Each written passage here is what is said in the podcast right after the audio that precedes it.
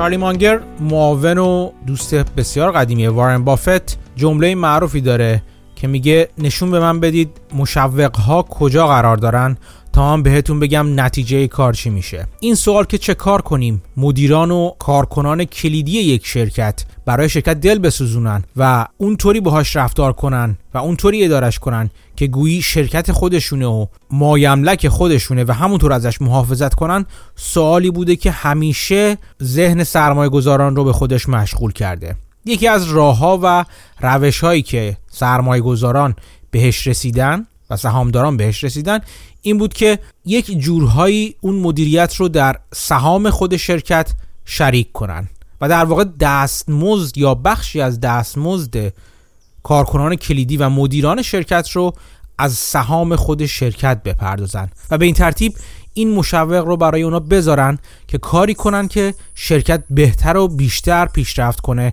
و در نتیجه سهام شرکت ارزش بالاتری پیدا کنه. ولی موضوع به همین سادگی ها نیست و نبوده و در مورد این ماجرا همیشه بحث و جدل های فراوانی بوده. امروز در ادامه بحث آپشن و با گریزی از گریزی به بحث option در قسمت های قبلی می‌خوام به این نکته بپردازم که پرداخت قسمتی از دستمزد کارکنان کلیدی و مدیران شرکت به شکل و به صورت سهام شرکت چه تأثیری می‌تونه بر عملکرد مالی شرکت داشته باشه و آیا اصولا کار مفیدی هست یا نه و نظرهای مختلف رو در این باره بررسی کنم. سلام. من مهدی هستم و این سی و نهمین قسمت از پادکست من به نام پرسه زنی در بازاره. با من همراه باشید.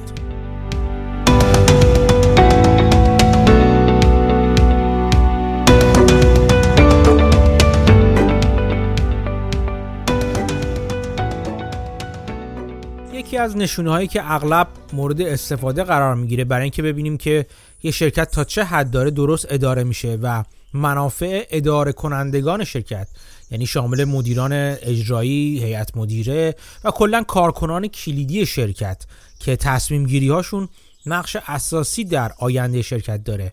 همخان و همراستاست با زینفعان اصلی شرکت که سهامداران شرکت باشن اینه که نگاه کنیم چقدر از سهام خود اون شرکت رو این کارکنان و این مدیران کلیدی در دست دارن. چون اگر سهامدار خود شرکت باشن بنابراین میشه انتظار داشت که به عنوان یک پیشفرض اولیه البته که خودشون رو هم همراستای سهامداران می‌دونن و مخصوصا اگر قسمتی عمده ای از داراییشون رو در خود شرکت سرمایه گذاری کرده باشن نشونه این هستش که می‌خوان و اراده این رو دارن که شرکت پیشرفت کنه و هم از نظر کارایی خود شرکت هم از نظر کارایی سهام شرکت در بازار.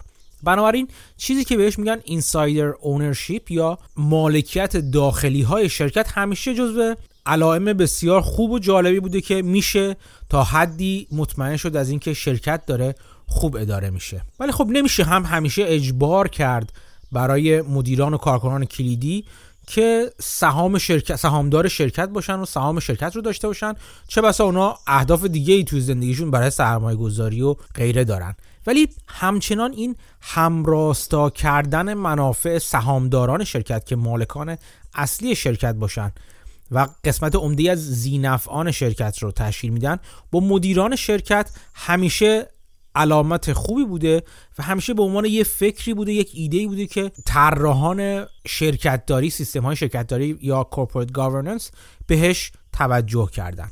این همراستا کردن منافع حتی تو جاهای دیگه حتی تو مواضع دیگه هم به کار میاد. مثلا وقتی یک بانکی یه شرک به شرکتی قرض میده یا از اون طرف شرکت اوراق قرضه منتشر می‌کنه یا باند اصطلاحا منتشر می‌کنه خیلی وقتا تو اون باند تو مدارک مربوط به اوراق قرضه میان شرایطی رو میگنجونن که مطمئن باشن منافع این ذینفعان که اونجا در واقع قرض دهندگان و وام دهندگان به شرکت باشن حفظ میشه. مثلا میان شرایطی می‌ذارن که معروف هستن توی بازار آمریکا تو finance معروف هستن به covenant این covenant می‌تونه شرایط مختلف باشه مثلا اینکه شرکت اجازه نداره بعد از این وام وام دیگه ای بگیره یا تا مثلا بدهیشو تا این حد پرداخت نکرده حق نداره سهام منتشر کنه و از این قبیل.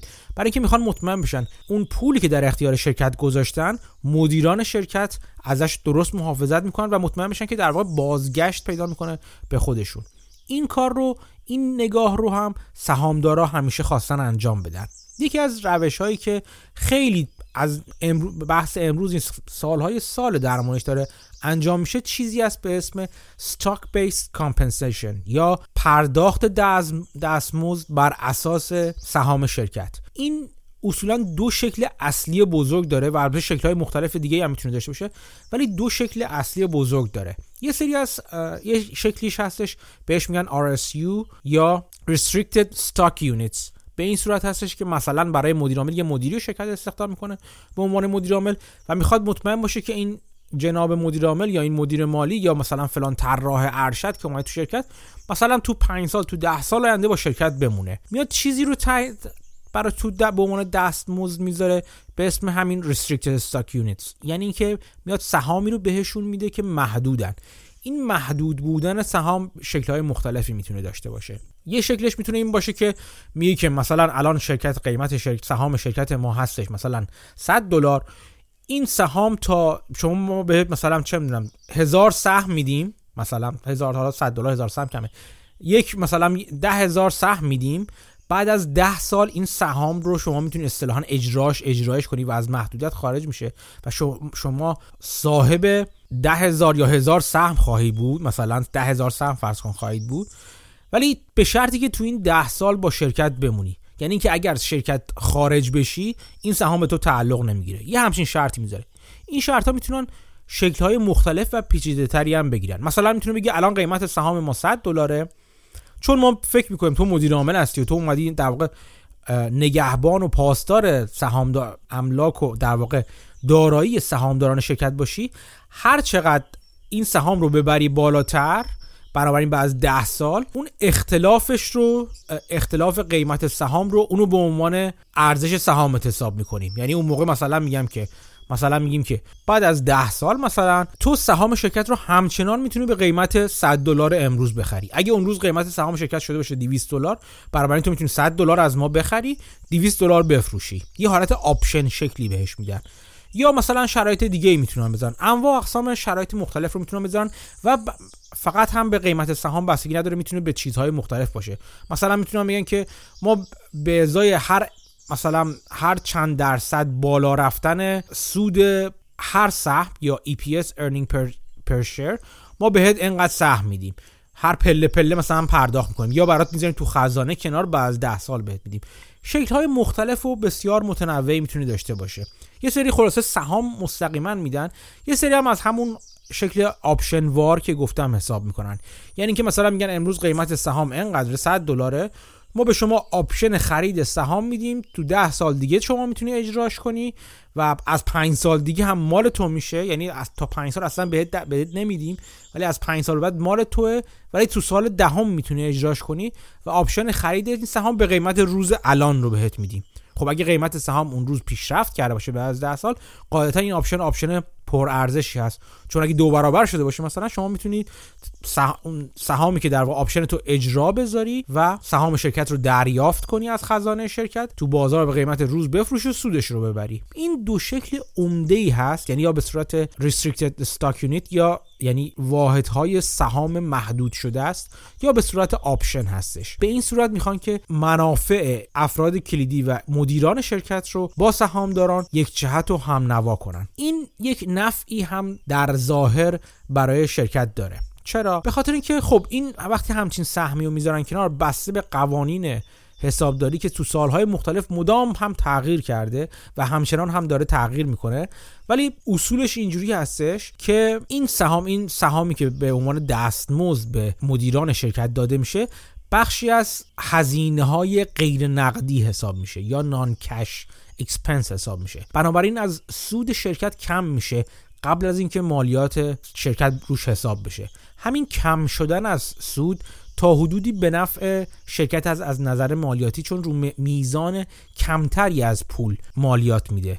نکته مهم اینجاست که این نشون این باعث میشه درآمد یا سود بعد از مالیات شرکت الان بره بالا بابت هزینه ای که نقدن پرداخت نشده بلکه پرداختش محول شده به آینده و در واقع به ظاهر به دید تحلیلگر سهام نمیاد و ممکنه جدی گرفته نشه و حتی باعث بشه که یک معافیت های مالیاتی الان به شرکت بخوره که سود فعلی این سالهای شرکت رو بالاتر از واقعیتش نشون بده بابت هزینه‌ای که انجام نشده فعلا. ولی نباید فراموش کنه کسی که تحلیل می‌کنه سهام رو که این آش کشی خاله از خلاصه. الان نخوردی.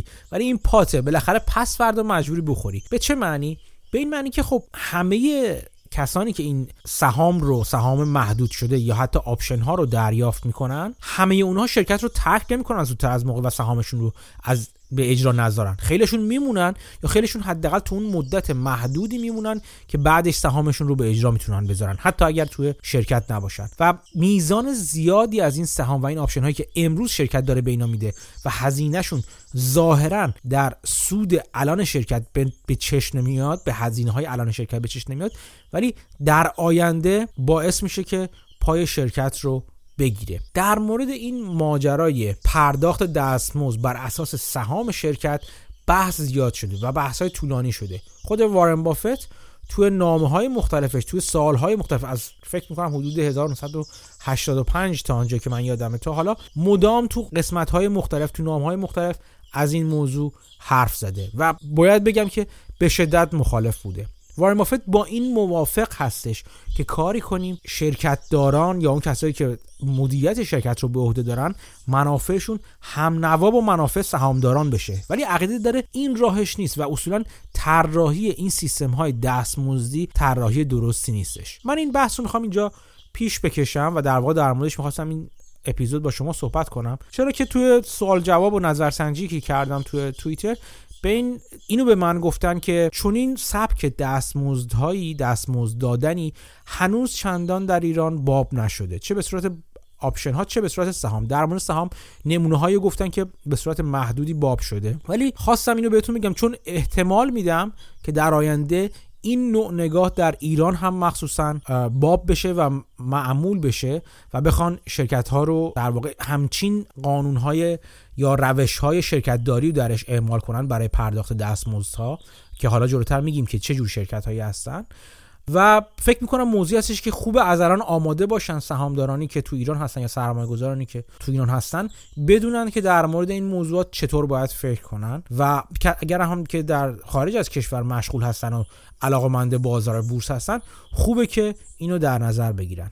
ما تو جلسه پیش تو بخش option ها اونجایی که در مورد reflexivity در قیمت سهام شرکت صحبت کردیم اونجا یک گریزی زدیم به اینکه چرا سهام شرکت می‌تونه تاثیرگذار باشه در آینده خود شرکت و ارزش گذاری شرکت می‌تونه تاثیرگذار باشه. اگر گوش نکردین بهتون توصیه می‌کنم می‌کنم برگردید و اپیزود 38 م رو گوش کنید تا اونجا بهتون بگم اونجا بشنوید که چرا چون این رابطه دوگانه بین سهام شرکت و آینده شرکت یک رابطه دو طرف است و فقط یک طرفه نیست. ولی به صورت خلاصه بگم اونجا براتون گفتم که خیلی از شرکت های نوپا شرکت های تکنولوژیک مثلا مثل هر شرکت معروفی که شما می‌خوام ببینید تازه از استارتاپ بودن در اومدن مثل آمازون تو سالهای اولیه‌شون یا همین الان شرکت های مثل مایکروسافت مثل گوگل.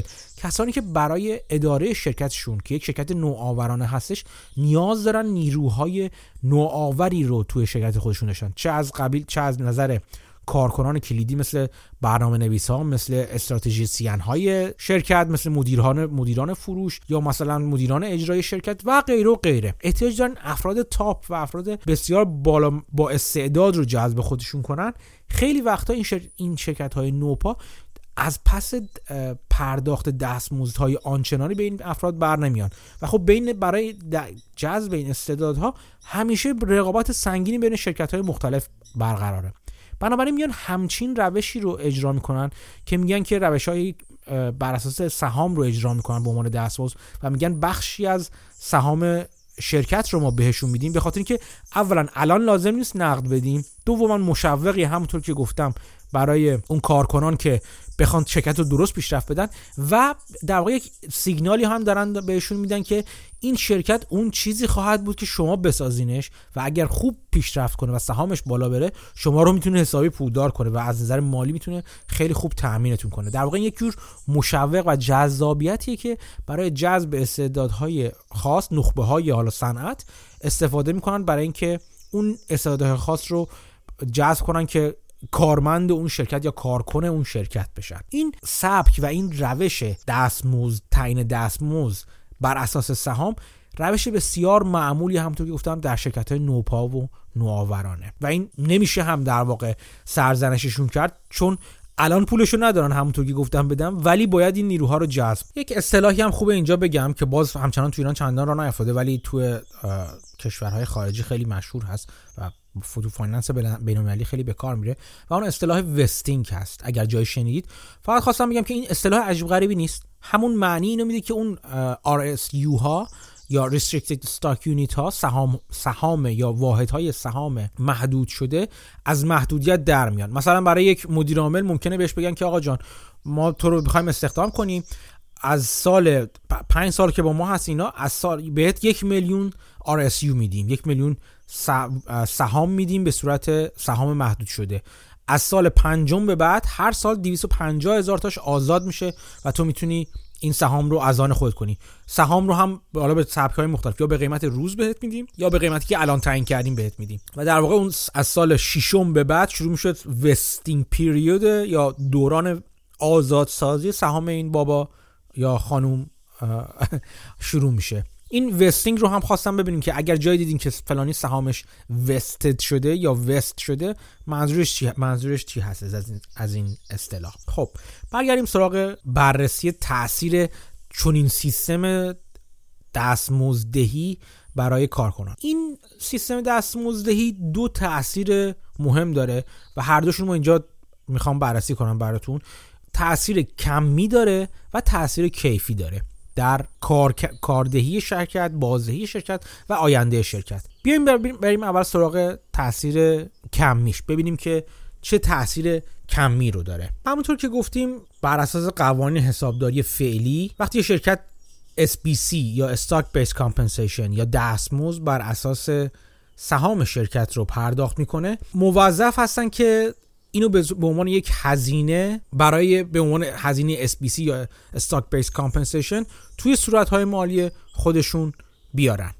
ولی این عمق ماجرا رو نشون نمیده. برای اینکه ببینیم عمق ماجرا چه شکلی میشه و واقعا ماجرا به چه صورتی در میاد بیایید با یه مثال شروع کنیم. فرض کنید که یه شرکتی داریم که سودش بجز پرداخت دستمزدها برابر یک میلیارد دلار بود. یه شرکت خوبی رو پیدا کردیم که یک میلیارد دلار امسال سود شرکت بوده. فرض کنید که حالا شرکت ROIC یا Return on Invested Capital یا بازدهی سرمایه گذاری برابر با 15 درصد داره. خب این 15 درصد عدد خیلی خوبی هستش. عددی هستش که این روزا تو شرکت خیلی خوبی مثل گوگل و فیسبوک و غیره می‌بینیم. همچین شرکتی درست مثل گوگل و فیسبوک و غیره.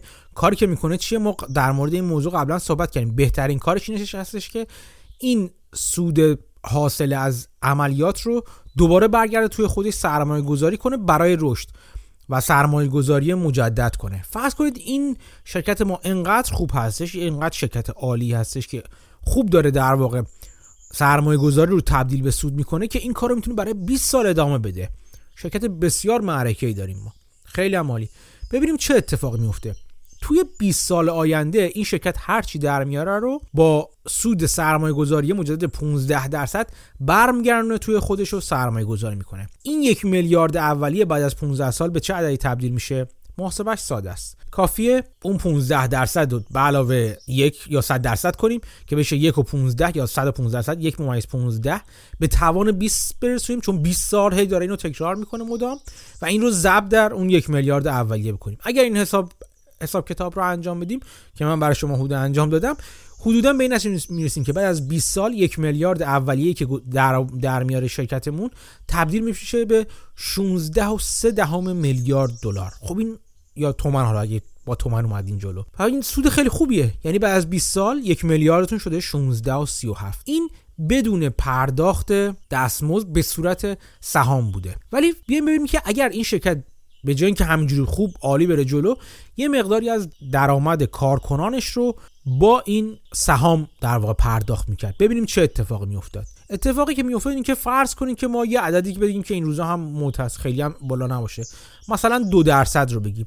فرض کنید دو درصد هر سال به صورت میانگین میزان سهام جدیدی بود که شرکت اضافه می‌کنه و صادر می‌کنه برای کارکنان خودش و دستمزدشون میده. این یعنی چی؟ یعنی که از هر صد سهمی که الان توی شرکت ما هست در انتهای هر سال به ازای هر صد سهم دو سهم شرکت از غیب خلق می‌کنه و میگه آقا این برگه مال شما میده دست سهام دست کارکنان خودش. درست مثل بانک مرکزی که پول خلق می‌کنه. شرکت هم پولش سهامشه دیگه. ارزش سهامشه. دو درصد از آسمون رو از از خلق می‌کنه میره دست اینا. و هر سال اصطلاحا میگن دو درصد دایلوت می‌کنه یا سهام شرکت خودش رو رقیق می‌کنه اصطلاحا. حالا حالا فرض کنید این کار رو هم برای 20 سال آینده انجام میده. یعنی امسال دو درصد سال بعد دو درصد داره میره جلو دیگه. طبق همون روالش داره میره جلو. این کار رو برای 20 سال انجام میده. اگه همین رو حساب کنیم یعنی یک ممیز صرف دو یا همون دو درصد اضافه شده رو. برای 20 سال ادامه بده یک یک ممیز صرف دو به توان 20 برسونیم.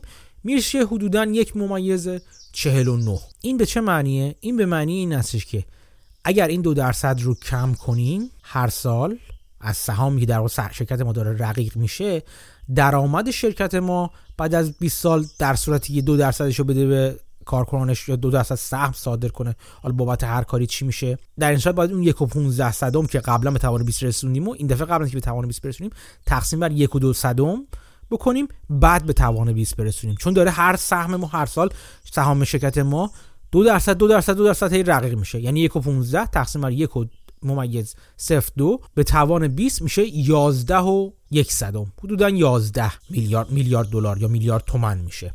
خب این خیلی چیز وحشتناکیه.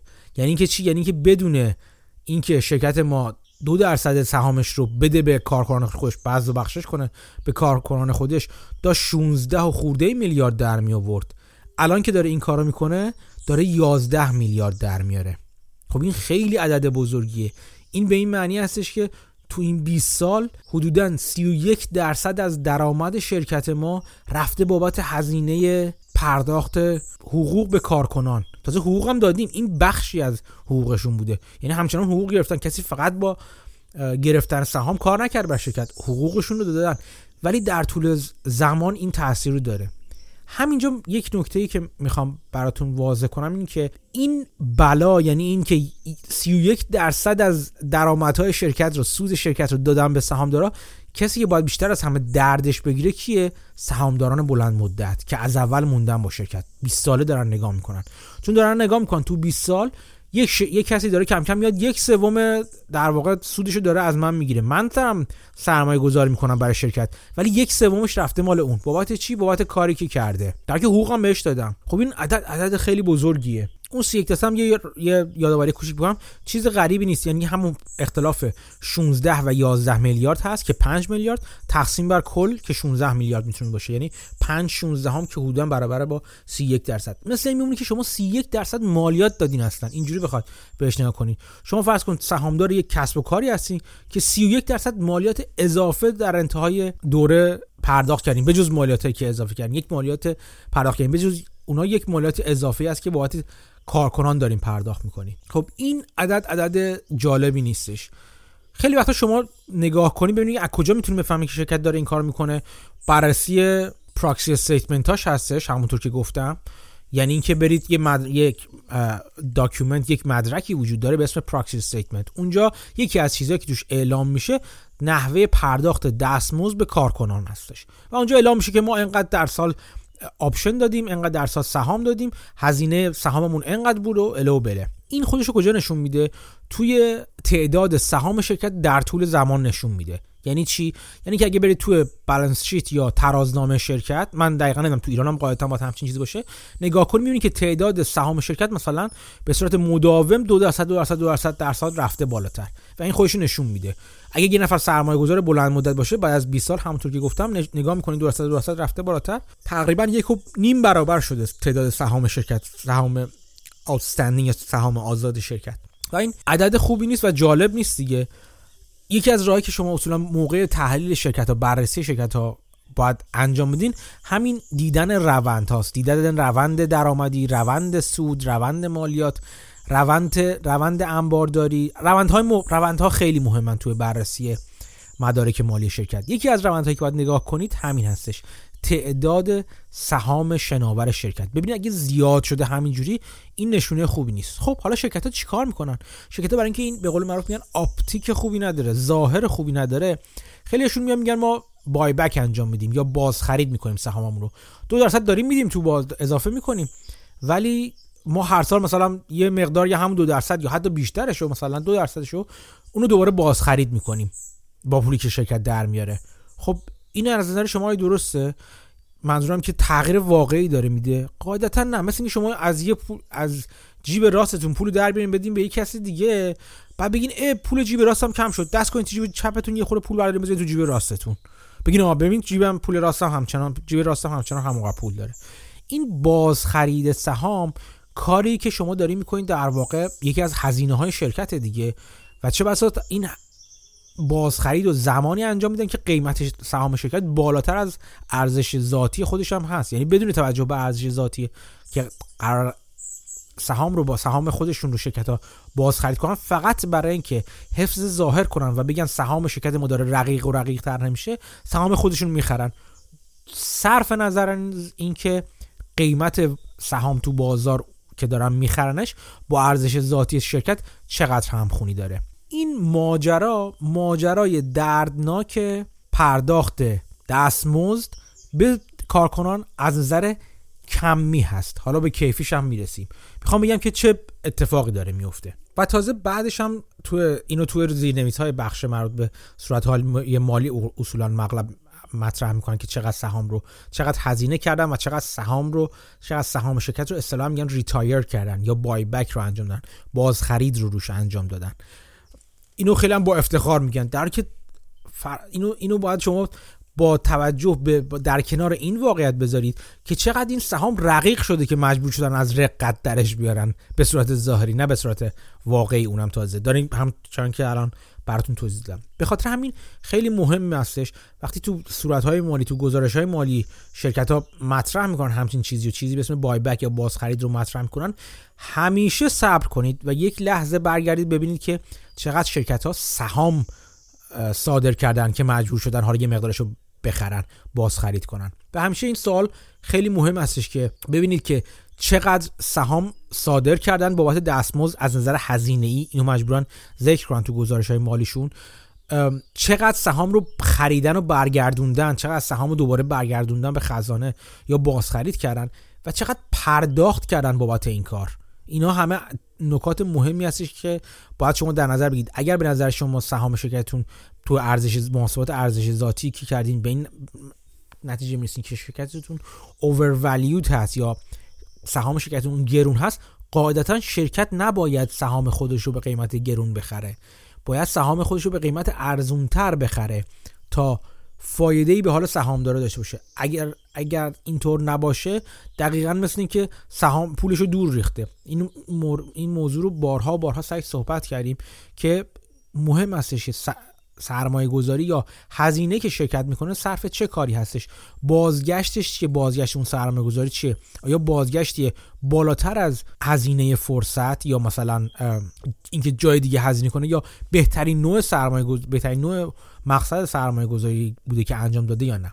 بیاد در مورد یه شرکتی که همین الان هستش تو برای مایکروسافت مثلا این موضوع بازخرید سهام و پرداخت سهام رو نگاه کنیم. تو سال 2020 اگر برید سراغ گزارش سالیانه مایکروسافت که معروف به تنکی هست قبلا براتون گفتم گزارش های سه ماهش رو بهش میگن تنکیو از کوارتر میاد و تنکی که گزارش های سالانه هستش. اگر برید سراغ گزارش های سالانه گزارش سالانه 2020 مایکروسافت می‌بینید که مایکروسافت اعلام کرده خیلی با افتخار که 126 میلیون سهم رو به قیمت 19.7 میلیارد دلار بازخرید کرده. خیلی هم عالی. 126 میلیون. ولی اگر مقایسه کنید تعداد سهام مایکروسافت رو بین 2020 و 2019 متوجه میشید که تعداد سهام شناور مایکروسافت فقط 72 میلیون کاهش پیدا کرده. یعنی درست اعلام کرده من 126 میلیون سهمم رو باز خرید کردم ولی تعداد سهامش 72 میلیون کم شده. برای تو اختلاف این دو تا یعنی 126 میلیون منهای 72 میلیون که برابر 54 میلیون بودن این 54 میلیون سهم چی شده این وسط؟ بدیهیه. این 54 میلیون سهم 54 میلیون سهمی بودن که داده به کارکنان و افراد کلیدی خودش بابت دستمزد بابت قسمتی از دستمزد خودش. یعنی چی؟ یعنی 54 اگه تقسیم بر 126 کنیم 42 درصد یا حدودا 43 درصد از سهامش که مایکروسافت خریده باز خرید کرده فقط برای پوشوندن این به کار رفته که سهامش رو قبلا رقیق کرده بوده. در واقع اونجوری که با افتخار اعلام کرده 126 میلیون سهام شرکتش رو retire کرده یا باز خرید کرده اوضاع اونقدر هم که مایکروسافت اعلام کرده یا به ظاهر به نظر میسیاد میادش گلمنگولی نیست. البته جای بررسی داره که ببینیم این مایکروسافت تو 2020 در چه زمانی و به ازای چه قیمتی این سهام خودش رو بازنشسته کرده اصطلاحا یا باز خرید کرده؟ ولی حالا ادامه میدیم بریم جلوتر ببینیم به چی می‌رسیم. واقعیت خوب قسمت مثبت ماجرا این هستش که مایکروسافت ببینیم این هز این بازخرید رو با میانگین چه هزینه انجام داده. اگه 19 و 7 میلیارد دلار رو که هزینه کل این بازخرید 126 میلیون سهم رو در نظر بگیریم در واقع 19 و 7 میلیارد رو تقسیم 126 میلیون کنیم. به عدد 156 و 34 می‌رسیم.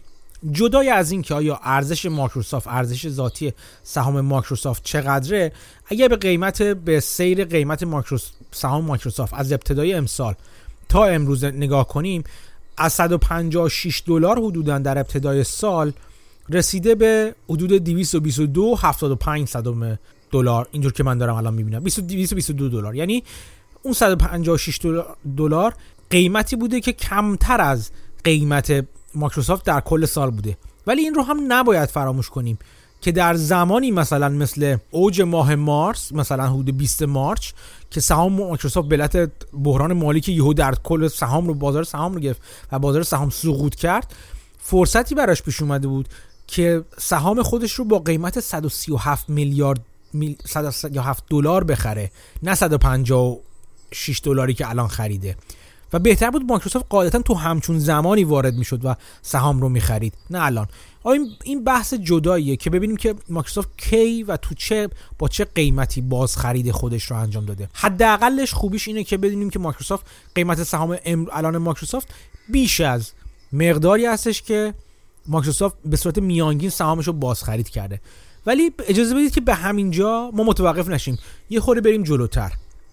همونطور که گفتم حدودا 43 درصد این سهام سهامی بودن که خود مایکروسافت پرداخت کرده بوده به کارکنانش به عنوان دستمزد. خب؟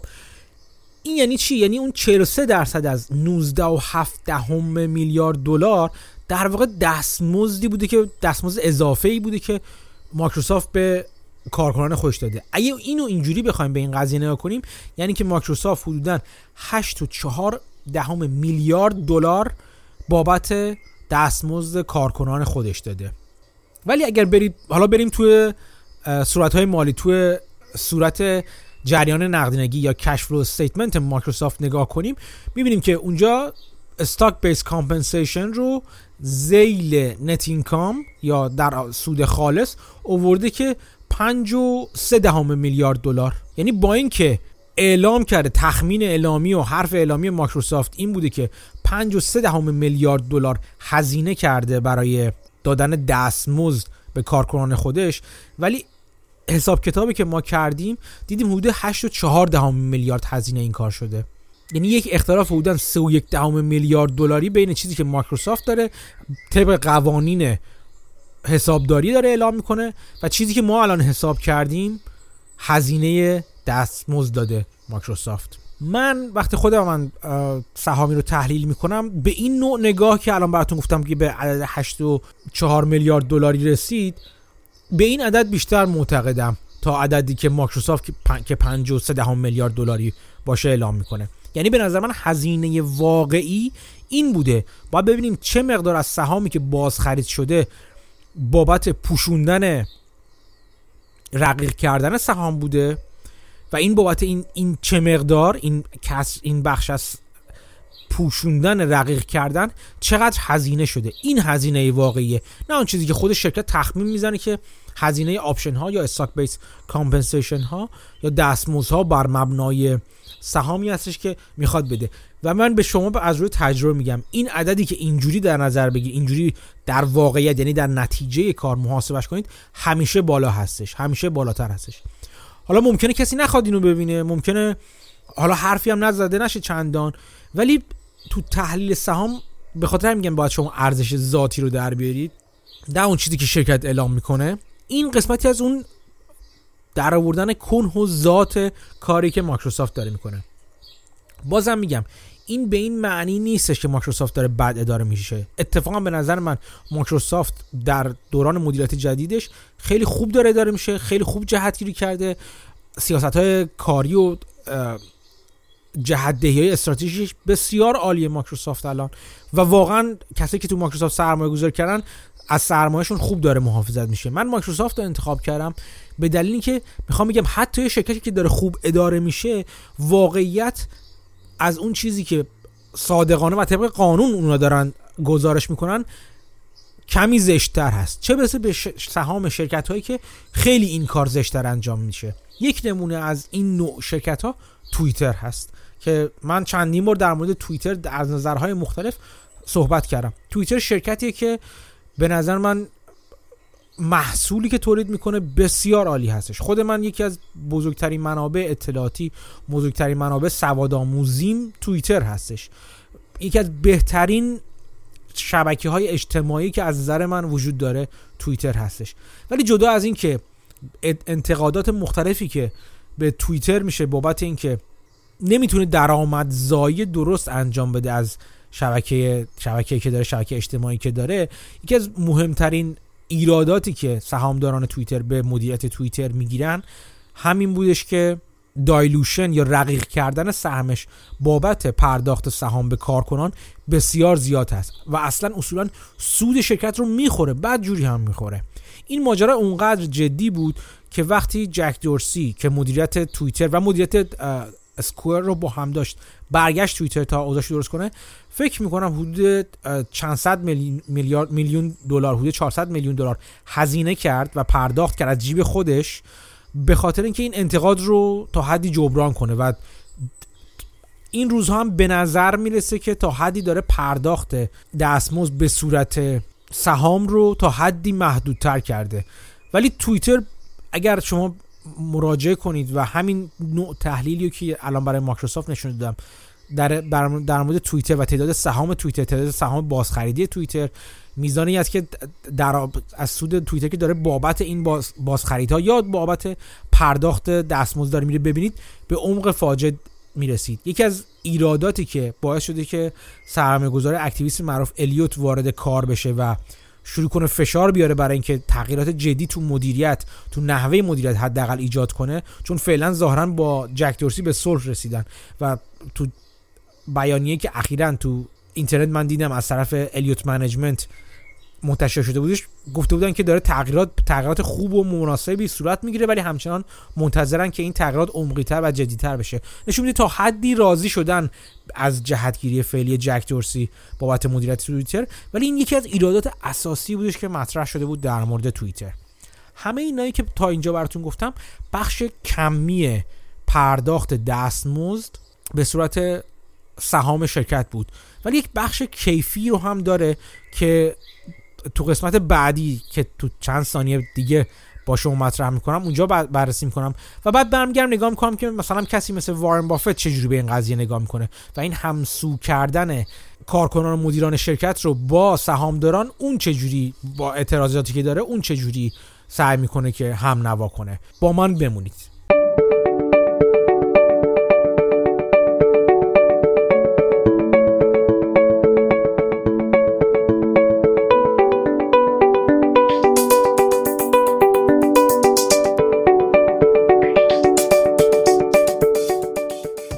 نظر کیفی اگر بخوایم نگاه کنیم پرداخت سهام به کارکنان به عنوان بخشی از دستمزد با اینکه در ظاهر خیلی خوب هست چندان هم اونا رو همسو لزوما نمی‌کنه با سهامداران. چرا؟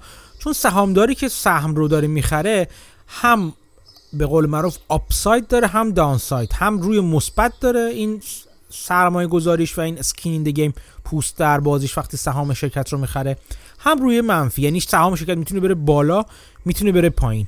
ولی کسی که به عنوان بخش از دستمزد سهام شرکت رو یا option های سهام شرکت رو دریافت می‌کنه چطور؟ درست شبیه خود option. این براش یه option هستش. اگه خاطرتون باشه upside option همیشه خوب هستش. یعنی اتفاق خوبی می‌تونه بیفته تو اگر همه چی بر وفق مراد پیش بره و خوب بشه.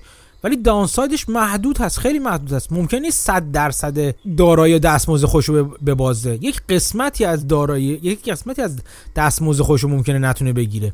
بنابراین این عدم تقارن بین کارکنان و سهامداران نشون میده که چندان هم لزوما کاملا هم نوا نیستن. سهامداران و کارکنان یا مدیران شرکت در این صورت. یه چیز دیگه ای که باعث میشه که همین این هم عدم هم نوایی باعث هم جهتی باعث میشه اینی که سهام اون مدیران شرکت ممکنه ریسک بیش از حدی رو تحمل کنن. یعنی مثلا ممکنه برن اگه مدیر عامل شرکت باشه مثلا باعث تصمیم گیری بشه در مورد اینکه وام های کلانتری بگیره خریدهای بزرگتری انجام بده.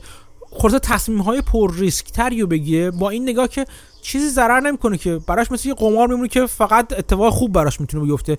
اتفاق بدی براش چندان نمی‌تونه بیفته. یکی باعث رفتارهای پر ریسک میشه و از اون جالبتر خیلی وقتا میان میگن که مخصوصا در مورد وقتی که دستمزد رو به صورت سهام یا option حتی به کارکنان به مدیران شرکت میدن این باعث میشه که نیان سود نقدی رو برگردونن به کارکن به سهامداران شرکت. به چه معنی؟ یعنی اینکه مثلا میاد میگه که خیلی خوب ما شرکتمون فرض کنید الان داره مثلا 10 درصد dividend میده مثلا سالی یا سود نقدی میده. خب؟ اگه اگه یادتون باشه در مورد چیزی باشون صحبت کردیم به اسم سود انباشته retained earning گفتیم شرکت قاعدتا یه شرکتی که داره درست اداره میشه تنها در صورتی باید سود انباشته داشته باشه و سودش رو پرداخت نکنه. که برای اون سود مصرف بهتری داشته باشه. از اینکه سود رو پرداخت کنه صاحبان اون سود که سهامداران شرکت باشن در براش تصمیم بگیرن یعنی فرض می‌کنه که به جای اینکه اون یک دلار سودی که هر یک دلار سودی که در میاره رو بده به سهامداران نگه میداره توی خودش. برای اینکه یک دلارش یک دلار نمیمونه دو دلار میشه سال بعد مثلا. یک و دو دهم دلار میشه. رشد می‌کنه خلاص این سود. خب؟ ولی اگر این یک دلار رو نگه داره و در طول در طول سالیان اون چیزی که در مورد تو اپیزود مربوط به look-through earning گفتیم. یک دلار یک دلار یک دلار های سالهای مختلف رو نگه داره. سودی که باید پرداخت کرد نگه داره. مثلا تو ده سال. ولی تو این ده سال به که سهام شرکت رشد کنه سهام شرکت 10 دلار رشد کنه حداقل چون این سودی که تو خود شرکت مونده دیگه 5 دلار رشد کرده مثلا سهام شرکت. این خب خیلی اتفاق بدیه. این نشون میده که این سود رو فقط به این دلیل نگه داشته که قاعدتا یک حدسی که میشه زد اینه که می‌خواد option های خودش پر قیمت بمونه. چون سهام شرکت اگه اون سود رو پرداخت کرده بود کامل به بیرون قیمت سود شرکت انقدر که الان 5 دلار رفته بالاتر بالا نرفته بود چون ثابت مونده بود ولی اون سود رفته بود بیرون. برای اینکه اون پول رو نگه داره توی خود شرکت و از اختلاف قیمت الان شرکت با آینده شرکت استفاده کنه تو آپشنی که خودش برای خودش داره و این اختلاف قیمت باعث میشه که پول بیشتری تو جیب خودش بره پرداخت این سود رو به تعویق انداخته یا انجام نداده یا مصارف ابلهانه ای براش در نظر گرفته. مثلا به که از هر یه دلار حداقل یک دلار برگردونه سرمایه گذاری مجدد که باید بیشتر برگردونه تازه مثلا هر یه دلار رو تبدیل کرد به 80 سنت در طول این ده سال. خب این بعد دیگه در سرمایه رو اصطلاحا میگن باعث ruin یا از بین رفتن سرمایه داره میشه و capital destruction انجام داره میده. این اتفاق خیلی وقتا برای این میفته که اون مدیری که نشسته اونجا به نفعشه که به جای پرداخت سود سهام به سهامدارا اون سود رو در خود شرکت نگه داره. و حتی به روش غلط در ظاهر سرمایه گذارش کنه و نتیجه غلطی بگیره. حتی به چی به بهای چی؟ به بهای از بین بردن سرمایه سرمایه گذاران و سهامداران شرکت. تمام این موارد با همدیگه و در کنار همدیگه باعث میشه که کسی مثل وارن بافت خیلی با دیده تردید به این نگاه کنه و جاهای مختلف مفصل از این روش روش های حسابداری مربوط به پرداخت دستمزد به صورت سهام یا اصلا شرایطی که گذاشته میشه مفصل ایراد گرفته. مثلا میاد میگه چرا ما باید آپشن های به شرکت رو بدیم؟ از الان قیمت رو محدود کنیم قیمت خرید رو محدود کنیم برای مدیران شرکت. که ده سال دیگه ببینیم چه اتفاقی افتاده. اینو باید با هر سال ببریم بالاتر. قیمت هدف رو قیمتی که حاضر می‌خوایم به مدیران خودمون دست دستمزد پرداخت کنیم. خود وارن بافت توی برکشار به هیچ عنوان دستمزدش به صورت سهام پرداخت نمی‌کنه تا اونجا که ممکن هستش. اصولا با سهام برکشار مثل یک ارز بسیار گرون قیمت رفتار می‌کنه. پیشنهاد وارن بافت چی هستش برای اینجور وقتا چون مخصوصا که توی برکشار اگه نگاه کنید برکشار یک هولدینگ یک مجموعی هست از تعداد زیادی شرکت زیر مجموعه خودش. چجوری اون مدیران رو در واقع تشویق می‌کنه به اینکه در راستای خود شرکت در راستای اهداف سرمایه گذارا حرکت بکنن؟ این که میاد میگه که دستمزد دستمزدهایی که بهشون میده رو بر اساس کار کرد و بازدهی خود شرکت نه سهام شرکت براشون دستمزد می‌ذاره. یعنی چی؟ یعنی اینکه میاد میگه که مثلا تا چه حد می‌تونه بازدهی سرمایه گذاری شرکت رو شرکت زیر مجموعه خودشون رو اضافه کنن. ببین رفتی به سهام نداره اینا. اینکه بابت چه مقدار سرمایه گذاری چقدر سود اون زیر مجموعه برگردونده. چون همونطور که بار چند بار دیگه هم توضیح دادم بافت به عنوان کسی که بالا سر این مجموعه وایساده تمام اون سودها رو برمیگردونه توی مقر اصلی به زیر دست خودش در واقع و اون خودش تعیین می‌کنه که خب این مقدار سودا که حالا اومده چقدرشو بذاره تو هر کدوم از این زیر مجموعه سرمایه گذاری کنی. یعنی اون مدیران نفعی در این ندارن که سود رو نگه دارن چون اجازه ندارن سود رو نگه دارن توی خود شرکت. باید بدنش به بالاتر. اگر خوب اون سود رو به کار گرفته باشن و اون ROIC یا Return on Invested Capital بازگشت سرمایه سرمایه گذاری شده رو بالا ببرن این باعث میشه که بافت دوباره یه مقداری از اون سودی که از همه جمع شده رو بیشتر بهشون اختصاص بده و بیشتر رشدشون بده. ولی اگه نتونن خب جای دیگه میذاردشون بافت میگه من به همچین معیارهای نگاه می‌کنم برای اینکه دستمزد یکی رو اضافه کنم یا کم کنم یا چجوری براش دستمزد بذارم. اینکه اون زیر مجموعه اون شرکت به عنوان یک واحد تجاری به عنوان یک واحد کسب کار چجوری داره عمل می‌کنه؟ برای من مهم نیست تو بازار سهام فلان شرکت چجوری بالا پایین میره. خودم هم انتظار دارم که شرکت های دیگه هم اینجوری نگاه کنن به مدیران خودشون که براشون مهم نباشه سهام شرکت چقدر تو بازار بالا میره. مهم براشون باشه که چجوری داره اون شرکت از نظر کسب و کار از نظر سوددهی واقعی داره درست انجام میده. هزینه سربارش چجوری کم می‌کنه؟ چطوری مالیات پرداختیش رو کمتر می‌کنه؟ چطوری میزان موجودی انبارش رو محدود نگه میداره و نمی‌ذاره زیادی متورم بشه و رشد کنه؟ چجوری سرمایه در حال گردشش رو کوچیک نگه میداره و با سرمایه کمی اون کار انجام میده؟ تمام این معیارها میگه من مجموعه از این معیارها رو انتظار دارم. این مجموعه معیارها به عنوان یک business به عنوان کسب و کار اینا رو معیار این قرار بدم که چجوری به یه نفر سود پرداخت کنم. نه اینکه قیمت سهام شرکت چجوری بره بالا.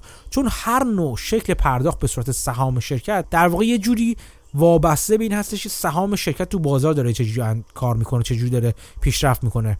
در که سرمایهدار واقعی و سرمایهدار بلند مدت براش باید مهم باشه که کسب و کار داره چه کار می‌کنه. اینکه بازار تو اون لحظه تو اون ماه یا حتی تو اون سال چجوری به کسب و کار نگاه می‌کنه قاعدتا مهم نیستش براش. چون دیدش بلند مدته دیدش 10 سال 15 سال 20 سال است. بنابراین نظر بازار براش مهم نیست در مورد اون سهام. اینکه حالا ممکنه اون سهام تو اون زمان خاص از مد افتاده باشه. همه داغ شده باشن برای بیت کوین و نمی‌دونم تسلا و اینا.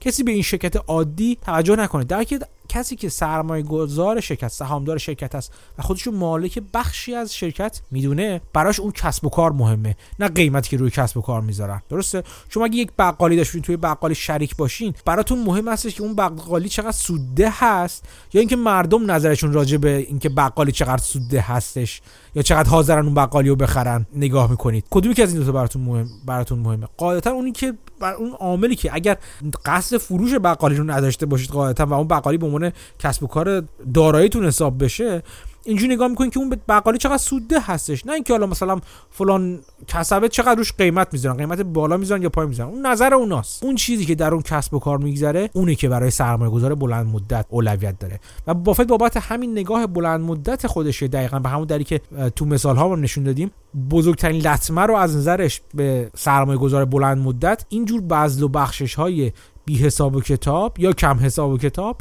به کارکنان شرکت می‌ذاره. بافت هیچ وقت این موضوع رو نقض نمی‌کنه یا رد نمی‌کنه که بعضی از استعدادهای خاص رو باید گرفت. هیچ حرفی نداره میگه کاملا درسته.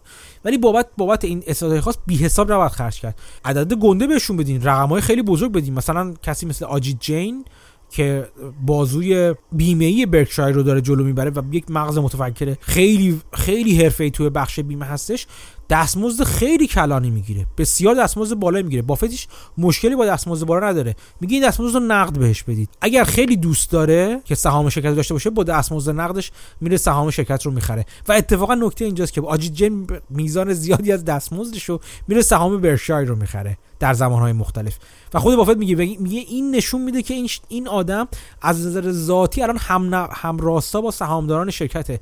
چون بخشی از دستمزد خودش رو که دریافت کرده انقدر اعتماد داره و انقدر براش برکشایر مهم هستش و خودش رو در همون راستای سهامدارا می‌بینه که میره سهام برکشایر رو دوباره می‌خره. من بهش سهام نمیدم. خودش میره سهام رو می‌خره با دستمزدش. من دستمزد خیلی خوبی میدم. این یک اس... آجیجن یکی از بهترین و بزرگترین استعدادهای بیمه در حال حاضر دنیاست. حسابی من راضی نگهش میدارم این آدم رو ولی بهش پول نقد میدم. بافت میگه همین نگاه رو باید در مورد کارکنان دیگه شرکت ها هم باید داشت. میگه اگر حتی اگر مجبورید که حتما بهشون دست بهشون پرداخت دستمزد دستمزدش رو به صورت سهام بدید شرایط این پرداخت رو بر اساس کار کرد و اتفاقی داره اون در مورد اون کسب و کار میفته انجام بدید. نه اتفاقی داره برای سهام اون شرکت میفته این نکته بسیار مهمی هستی که بافت بهش اشاره می‌کنه. خب این مجموع بحث پرداخت دستمزد کارکنان شرکت ها به صورت سهام option ها و یا صورت های مختلفی از سهام شرکت ها بود. امیدوارم که ازش استفاده برده باشید. چیزی برای فکر کردن بهتون داده باشه از این نظر که همونطور که گفتم من حدس می‌زنم در آینده به زودی این موضوع توی ایران هم مطرح خواهد شد. مخصوصا با توجه به اینکه من دارم می‌بینم شرکت های نوپای زیادی شرکت تکنولوژی زیادی دارن تو ایران راه میفتن شرکت های نوآورانه مربوط فناوری و آیتی و اینا دارن راه میفته خیلیشون ممکن استارتاپ هایی باشن که الان اونقدر پول ندارن که دستمزد بدن که آدم های خیلی به قول معروف خفن رو استخدام کنن. ولی می‌خوان اون آدمای خیلی خفن رو استخدام کنن و نگه دارن. و امیدوارم انقدر بازار کار ایران خوب بشه که اون آدمای خفن و آدمای با استعداد انتخاب های متنوعی برای کار کردن داشته باشن. و اون وقتی که این این نیاز به جذب این استعدادها مطرح میشه و این نیاز برای جذب استعدادها باید به صورت درست و منطقی در واقع جهتگیری جهتدهی بشه تا به ضرر سرمایه گذاران و سهامداران شرکت نباشه. و من حدسم اینه که شما به زودی شاهد این نوع نگاه توی پرداخت دستمزدها تو شرکت های ایران خواهید بود. نکته بعدی اینه که من نمی‌دونم تا چه حد شفافیت وجود داره در مورد پرداخت دستمزد. یکی دوبار پرسیدم و به نظر میاد که چندان شفافیت هایی وجود نداره. همونطور گفتم این بخش پراکسی استیتمنت که تو سهام خارج از ایران تو حالا من تو آمریکا و کانادا به صورت اخص میگم خیلی جدی هستش. یعنی یکی از چیزهایی که من همیشه خودم در مورد یه شرکت بررسی می‌کنم این که میرم دستمزدهایی که به مدیران شرکت داده میشه به هیئت مدیره به مدیران مختلف شرکت داده میشه رو مقایسه می‌کنم به شرکت های همرده. ببینم که آیا زیادی دارن به خودشون خلاصه می‌رسن یا نه زیادی نمی‌رسن به خودشون. به صورت منطقی و طبق اون چیزی که در صنعت در اون صنعت و در اون بخش بخش بازار معمول هست دارن به خودشون دستمزد میدن. شفافیت تو دستمزدها مثل هر شفافیت دیگه خیلی مهم هست. برای من بگید اگه می‌تونید که این شفافیت در دستمزدها تو ایران چجوری انجام میشه؟ تا چه حد داره پرداخت دستمزد به عنوان به صورت شکلی از سهام داره مطرح میشه و معروف میشه و اینکه چقدر چقدر استقبال داره میشه ازش. اگر هم در خارج از ایران مش... مشغول هستید در بورس این نکته هست که حتما باید بهش دقت کنید. و خیلی از شرکت های تکنولوژی که الان دارین می‌بینید و خیلی خوب در حال پرواز هستن و اینا می‌بینید که در واقع دارن به قیمت سهامدارانشون هستش که دارن پرواز می‌کنن و سهامدارانی که نگاه نمی‌کنن به این سهام به اینکه چه جوری این پرداخت ها داره جواب میده. این نکته که ایلان ماسک مثلا داره به شدت پولدار میشه و پله پله دستمزدش داره میره بالا بر اساس قیمت سهام یکی از نمونه های این هستش که بد نیست من نمیگم بد لزوما ولی یکی از نمونه های این هستش که چطوری یه شرکت فعلا داره مدیر عامل خودش رو هم به شدت پولدار می‌کنه. در کنار اینکه حالا فعلا سهام شرکت داره میره بالا. این نکته که باید در نظر گرفته بشه بازم جدا از اینکه این موضوع داره خوب انجام میشه یا بد انجام میشه بررسی این موضوع و یه نمونه ساده شو که من در مورد سهام مایکروسافت مثلا براتون حساب کتاب سرانگشتی کردم همیشه به درد می‌خوره برای اینکه ببینیم شرکت داره چه جوری اداره میشه. یه چند ثانیه دیگه با من همراه باشید تا این اپیزود رو هم ببندیم.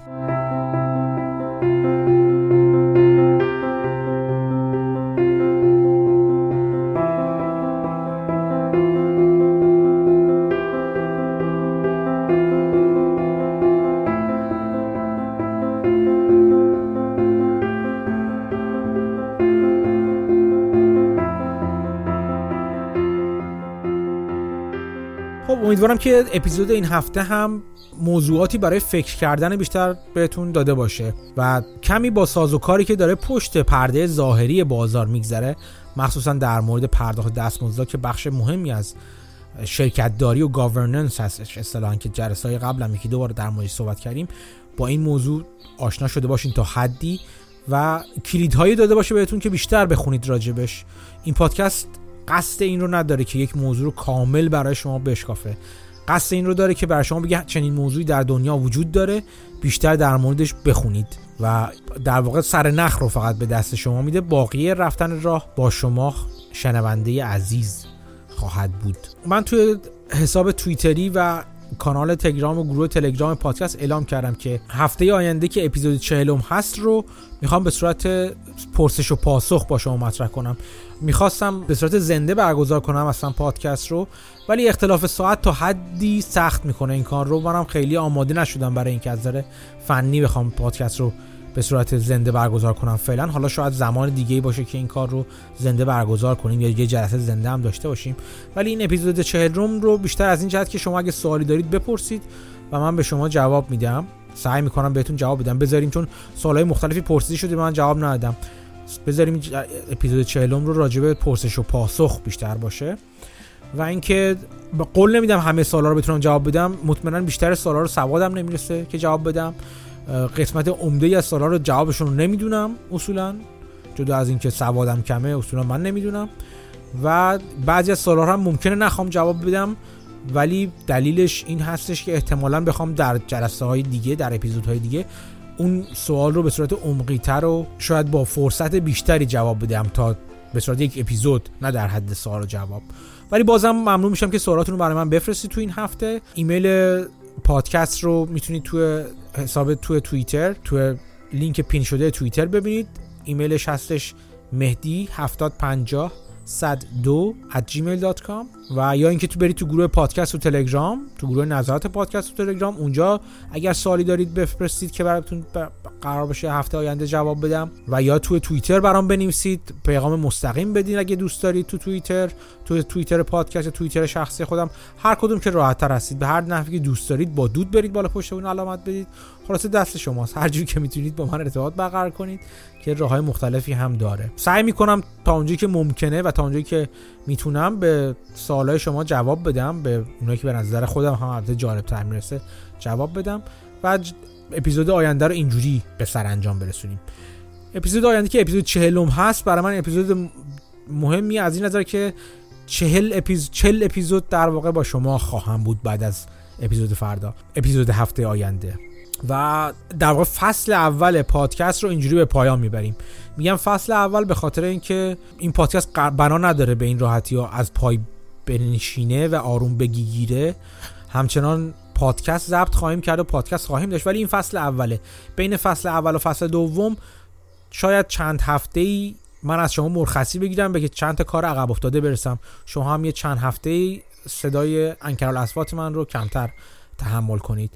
ولی مطمئنا دوباره به میون شما برخواهم گشت و با همدیگه دوباره در مورد بازار گپ می‌زنیم. شاید با شکلی متفاوت تر یکی از چیزایی که می‌خوام بیشتر فکر کنم این که فرصت کوتاهی داشته باشم که یه خورده فکر کنم که چه شکل جدیدی اگر بهتر خواهد بود رو برای پادکست بذارم یا چه تم جدیدی برای پادکست رو در نظر بگیرم در فصل جدید پادکست. اگر پیشنهادی هم دارید برای پادکست که فکر می‌کنید چه تغییری ممکنه پادکست رو جذاب تر کنه ممنون میشم که این پیشنهاداتون رو بدید. طبق معمول همونطور که می‌دید من آدم خیلی دموکراتیکی نیستم و انتخاب می‌کنم بین پیشنهاد شما. و شما منت به سر من می‌ذارید که نظرتون رو بگید و تحمل این رو هم دارید که نظرتون اجرا نشه احتمالا. ولی خب همیشه شنیدن ایده های جدید لطفیه که خوانندگان به من می‌کنن و منو در جریانش قرار میدن. این هفته هم بازم منو ممنون خودتون کردید. دوستان زیادی همچنان دوباره برای من رسیدهاشون رو فرستادن و رسیدهای بعضیشون مثل که مثلا امروز محمد رضای عزیز دوباره کسی یه ایده بخش این کمک به خیری ها از اولش بود. بر من نوشتش که به محک کمک کرده ولی خب محک بهش رسید نداده. اشکال نداره. ما محک رو این دفعه میبخشیم که رسید نداده.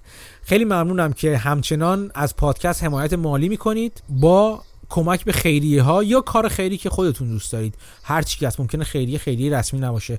همین که در هنگام کمکی که انجام می‌دید به یاد پادکست بوده باشید برای من یک دنیا ارزش داره.